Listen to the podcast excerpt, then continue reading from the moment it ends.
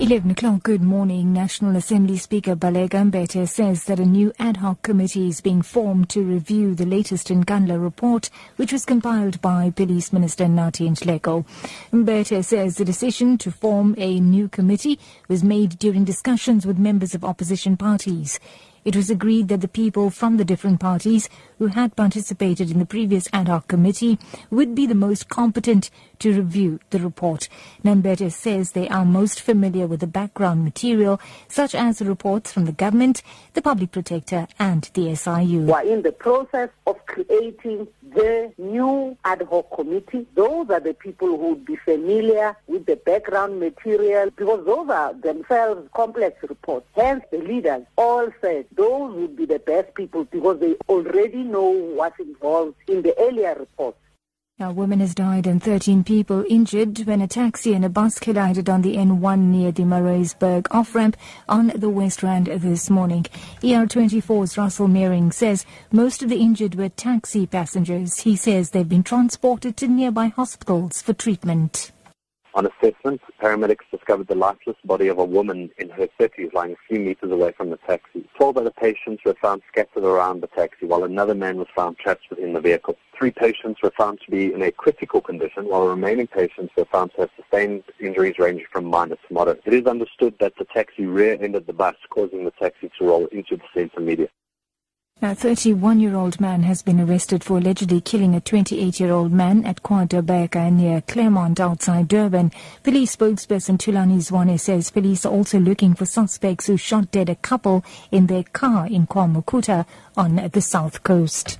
He was arrested yesterday after he allegedly killed a 28-year-old man after an argument at KwaDabeka area. It is alleged there was a fight between the two as a result the suspect stabbed the victim to death. A case of murder was then opened by the KwaDabeka police and through investigation the suspect was arrested and charged for murder. The motive for the killing is unknown at this stage. Meanwhile, two people were shot and killed at uh, area at Adams Mission on Saturday night. It is alleged that the two were in their car at their home when they were approached by suspects who allegedly shot and killed them. No arrest made and the motive for their killing is unknown.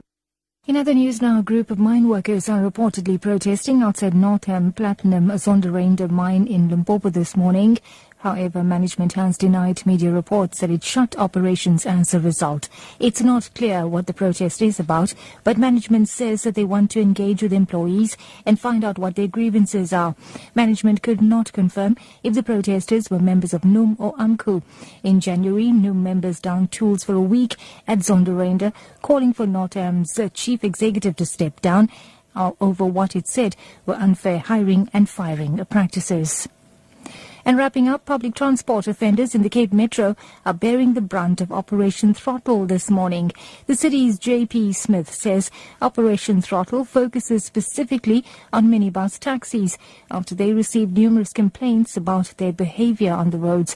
Now, Smith says a drunk taxi driver who has four times over the legal alcohol limit has been pulled over at the intersection of Herzog and Christiaan Barnard roads.